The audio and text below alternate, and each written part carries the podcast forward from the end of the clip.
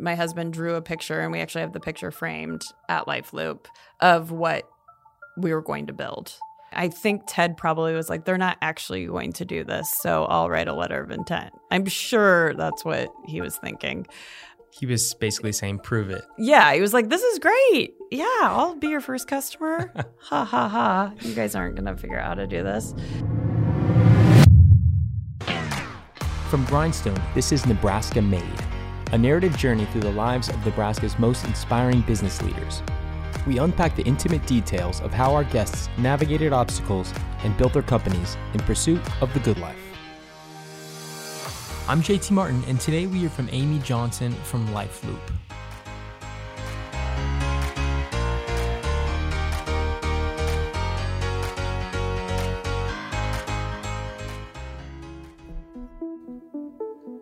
Our guest today is from Fremont, Nebraska. I'm Amy Johnson, the co founder and CEO of LifeLoop. In 2015, Amy started LifeLoop, an operational technology platform for senior living communities that focuses on connecting families, residents, and staff. Well, back then, they had no idea that there would be a global pandemic that would put the entire industry into crisis. Today, they're on the front lines solving a huge need in the retirement community industry, and it's all happening right here in Nebraska. I had a very normal uh, middle class upbringing in Fremont, Nebraska. In high school, I worked three jobs detasseling, which I feel like if you haven't detasseled in Nebraska, you haven't quite fully become a Nebraskan yet. But um, it's a badge of honor. Yeah, it is definitely. So I detasseled.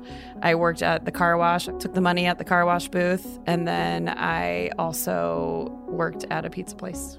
You know, growing up, I kind of always, I don't know if I gravitated towards um, the elderly and people with disabilities as well.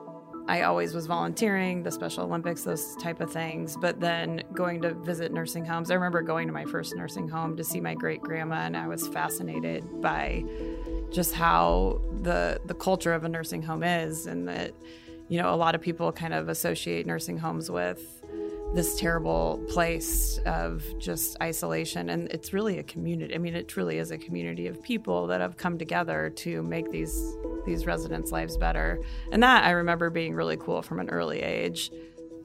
Did you notice that maybe there was a lack of communication or people felt lonely or? Yeah i mean you go into a nursing home and it, it can definitely be a scare it was scary i remember I remember feeling like, whoa, what's going on? There's all these old people. But what's really cool is like you start to talk to these old people, and these these are people that have the coolest stories I've ever heard. I went to the University of Nebraska, Lincoln, and when I went to college, I don't think I went with the purpose of graduating college. Um, it was kind of funny. I remember I sat down with my advisor and I was like, you know, what what else do I need to do? And she's like, actually, if you take these three classes, you'll graduate. And I was like, what? I'm gonna graduate? This was actually not really, you know, my like my long term plan. I mean, I always wanted to get an education, but it was more about the experience for me. So, Amy graduates from UNL with a degree in family science, and originally she has no intentions of starting her own business. She takes her first job at Mutual of Omaha as a recruiter, where she stays for seven years until she has her first child and decides to go work for her father in law's insurance brokerage. And it was there when they had the idea of LifeLoop. The idea actually came from my father in law, who I was working for, and my husband were talking about what what's needed in the world basically it was kind of that larger discussion and at the time my father-in-law's mom was in a community. And so that was our family's problem and and that we had that gap in communication. Was there a specific communication gap that he mentioned that was really bothering him? Yes. It was just every time he would call the community there'd be a new update and something more she needed. And it was typically not great news right? Like she she needs more help doing this or this um, situation happened. And it was always like reactive not proactive. He was the one who had to call them. Yes. they weren't calling him. Right right. Was there a, a specific moment when you all sat down around the table and came up with this idea? So in 2013 when kent and lee um, we're talking about it, we decided okay, well, the first step would be to talk to somebody that's in the senior living business. So we sat down with the president of Dial Retirement Communities, who is a friend of my husband's who he played hockey with growing up. And so it was just, he knew him. Let's see if this is a good idea. And his name's Ted Lowndes. He's a client and he's been one of our biggest supporters. The conversation with Ted is a really cool one because Kent, my husband, drew a picture and we actually have the picture framed at Life Loop of what we were going to build. And it was at Green Belly in Omaha. It was like right when Green Belly opened. And it was like with Ted and three people on his team. And so Kent drew what we were going to build, not knowing how to build it but it was just like a hand drawing on a piece of printer paper of boxes and you know here's where the calendar is going to be here's the residence basically our dashboard what do you think his reaction was when your husband pulled out this sketching of a i think ted well and we actually just talked to ted about it we were laughing i think ted probably was like they're not actually going to do this so i'll write a letter of intent i'm sure that's what he was thinking he was basically saying, prove it. Yeah, he was like, this is great. Yeah, I'll be your first customer. ha ha ha. You guys aren't going to figure out how to do this. And so, I yeah, I think he thought, okay, we'll see what happens. So Kent comes back with this letter of intent. Were you guys just gung ho no. from that minute forward? No, we didn't know how big of a deal it was. But we took it to Avature, and I remember Mark Griffiths being like, You guys, this is a really big deal. You have a client already. And we're like, it is? Okay. Well, what do we do now? so Kent and Phil were having meetings with these freelancers. But oh. one of the freelancers was an MMA fighter in Germany and an ostrich farmer in Alabama. And we paid them, we signed a contract to pay him $28,000. And it was going to be just our money, Kent and Phil and I. And we got like five grand into it and we're like, we are in over our heads and this isn't going to work. So, can we get out of that contract or what's our options? And they were really cool. And this is what Ted is anticipating when he writes this letter. He says, Yeah, you're going to go try to build this with an ostrich farm. Yeah. Like, exactly. Here you go. If you can figure it out, yeah. bring it back to me. That's kind of when it got real, was like, okay, we have to figure this out. We have a, we have a client and we don't have a product. And that's really, really when I got involved um, because I'm probably the most, you know, the the person that will dig in the most in terms of the end user. And so I went and spent a lot of time in communities with with activity staff, with front desk folks to figure out where are the gaps, why is this such a problem. Was there any process that struck you as particularly archaic? Oh my gosh, my my first pitch deck um, I always started it with the actual sticky notes that I found in doing research. And, you know, everybody's so worried about HIPAA and so worried about, I'm like, you guys, like, literally on a sticky note is how your how your communities are communicating. It's one of the sticky notes I'll never forget is make sure you check on John after he lets out his dog. That was like the shift change note. Uh, make sure that you notify Bill's daughter as soon as this prescription's delivered. It, it, was all via sticky note. My other favorite Ted conversation was how we named Life Loop because I we were struggling. We had some bad names. We had some really bad names like TrueView. I don't know. Koala Care was one of them. Um, all of our code Kinexus, like K I N E X U S. Bad, bad, bad, bad. and so we we weren't settled on a name, and um, I was meeting with Ted, and I was like, "Yeah, we're struggling with the name," and and I'm like, "It's just like all about keeping people in the loop." And he's like, "What about Life Loop?" And I'm like, "Okay, I like it." And that's kind of it stuck. And then we had somebody, a buddy who has a great branding business now. At the time, it was just freelance that he did it for us, but um, created a logo, and that's how it all went. That's great. And he created the logo when we were out to dinner on a napkin, which is also a lot of a napkin, fun, lot of napkin stuff. Yeah, the best conversations over a glass of wine and trying to figure something out.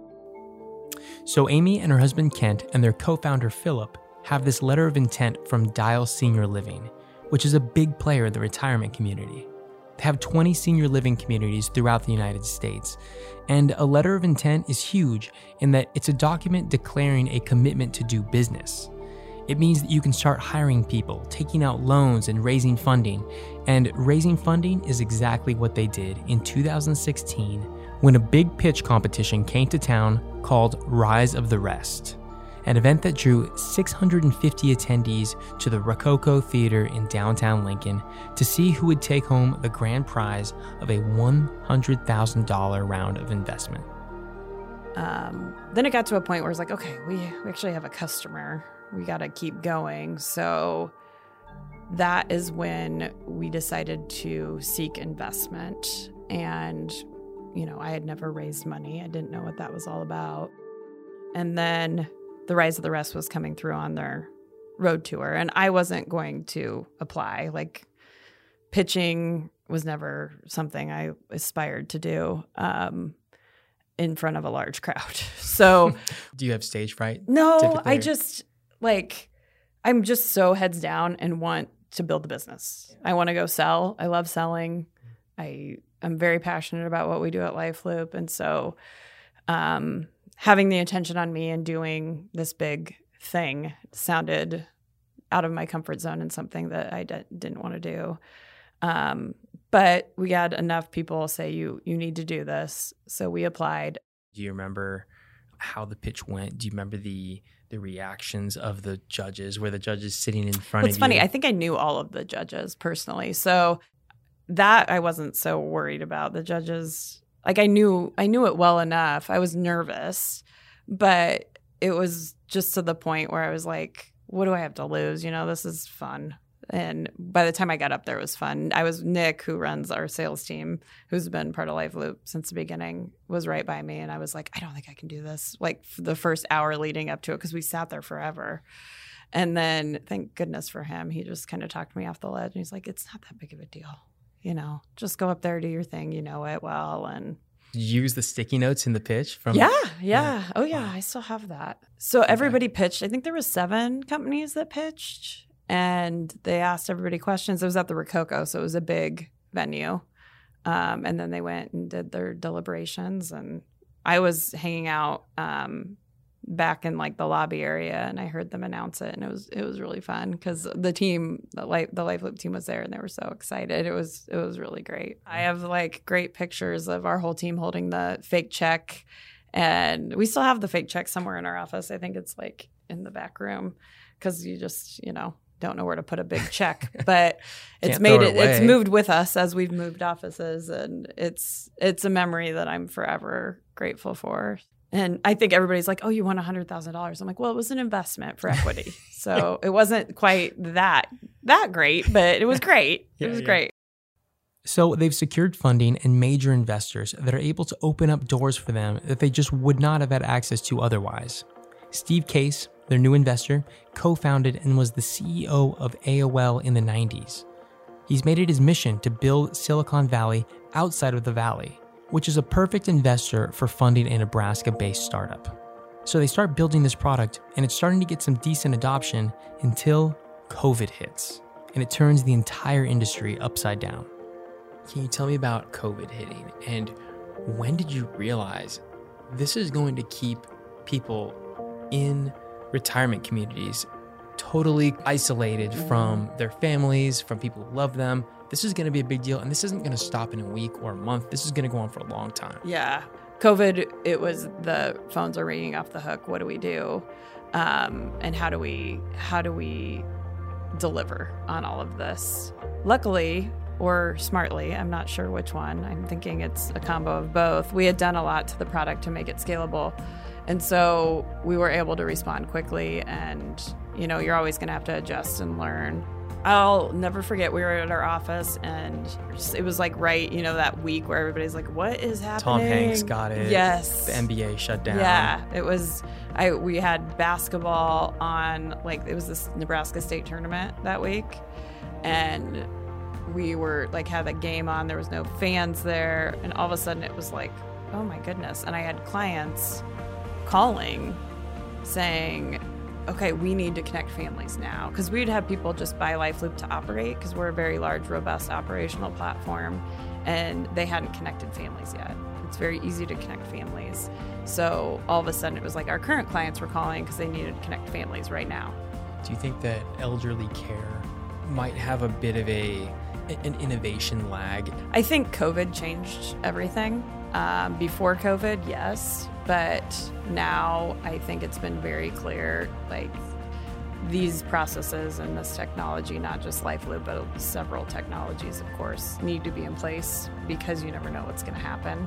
Selling LifeLoop pre COVID was like so obvious to, of course, our team, but it was not as obvious to our clients, and COVID changed that we tripled in size of our team and our clients and it was it was a big year it was exhausting a lot of growing pains but i do think it changed how senior living will innovate what was it about starting LifeLoop here in nebraska do you think made it take off you know it was Nebraska's home, so it was never like a question of where we would start a company. Um, but I think the the taking off part and why it was successful is is a lot of a lot of different things. I think you you find talent that's hardworking and positive, which is hard to do, um, for f- especially for technology.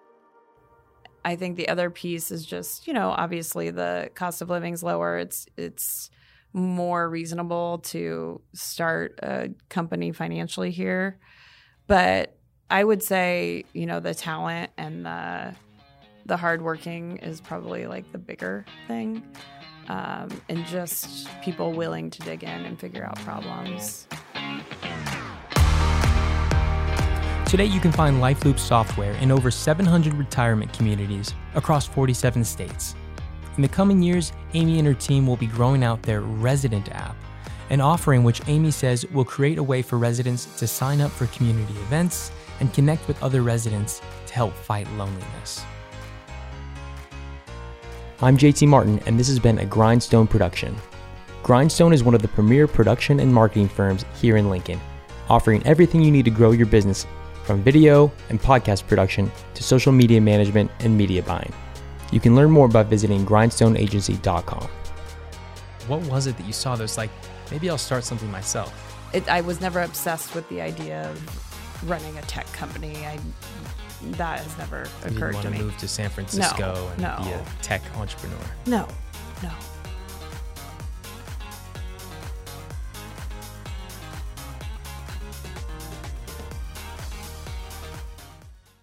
A new podcast is telling the story of entrepreneurs in Nebraska. It started just in time for the pandemic and has big hopes of highlighting hardworking Nebraskans. New at 6, 10 11 Now's Madison Pitch has more. The podcast host JT Martin is a native Nebraskan who spent much of his time growing up on the coast. He tells me his grandparents always prayed he'd come back to his Nebraska roots, and now he's creating a podcast that highlights Nebraska business owners in an effort to show that Nebraska is more than just a flyover state. Today's guest, Amy Johnson, the Fremont native, is the creator of LifeLoop, an assisted living community management software. Martin and his guests go through their business beginnings, talking about what starting a business in Nebraska is like. This is a new show about Nebraskans for Nebraskans. There aren't many publications that are about Nebraskans for Nebraskans. So far, he and his team have made 25 podcasts since the fall of last year with people like the owner of Dorothy Lynch, Adjuvance Technologies, Penlink, Saro Cider, Acuvera, Speedway Motors, and Russ's Market. Oh, to be able to hear about the lives of these business leaders and how they got to where they are. You know, it wasn't all, you know, million dollar investments. He says sharing their story is rewarding. There's so many awesome things that are going to happen to Nebraska in the next decade. really just want to share more stories of really interesting people and just get you know continue to make sure that Nebraska is on the map inside of not only the Silicon Prairie but uh, just nationally and internationally as well. One famous Nebraskan they really want to get on their show Warren, if you're out there, we'd love to have you. The podcast is available on Apple Podcasts and Spotify, and the video versions are on Facebook, YouTube, and Instagram.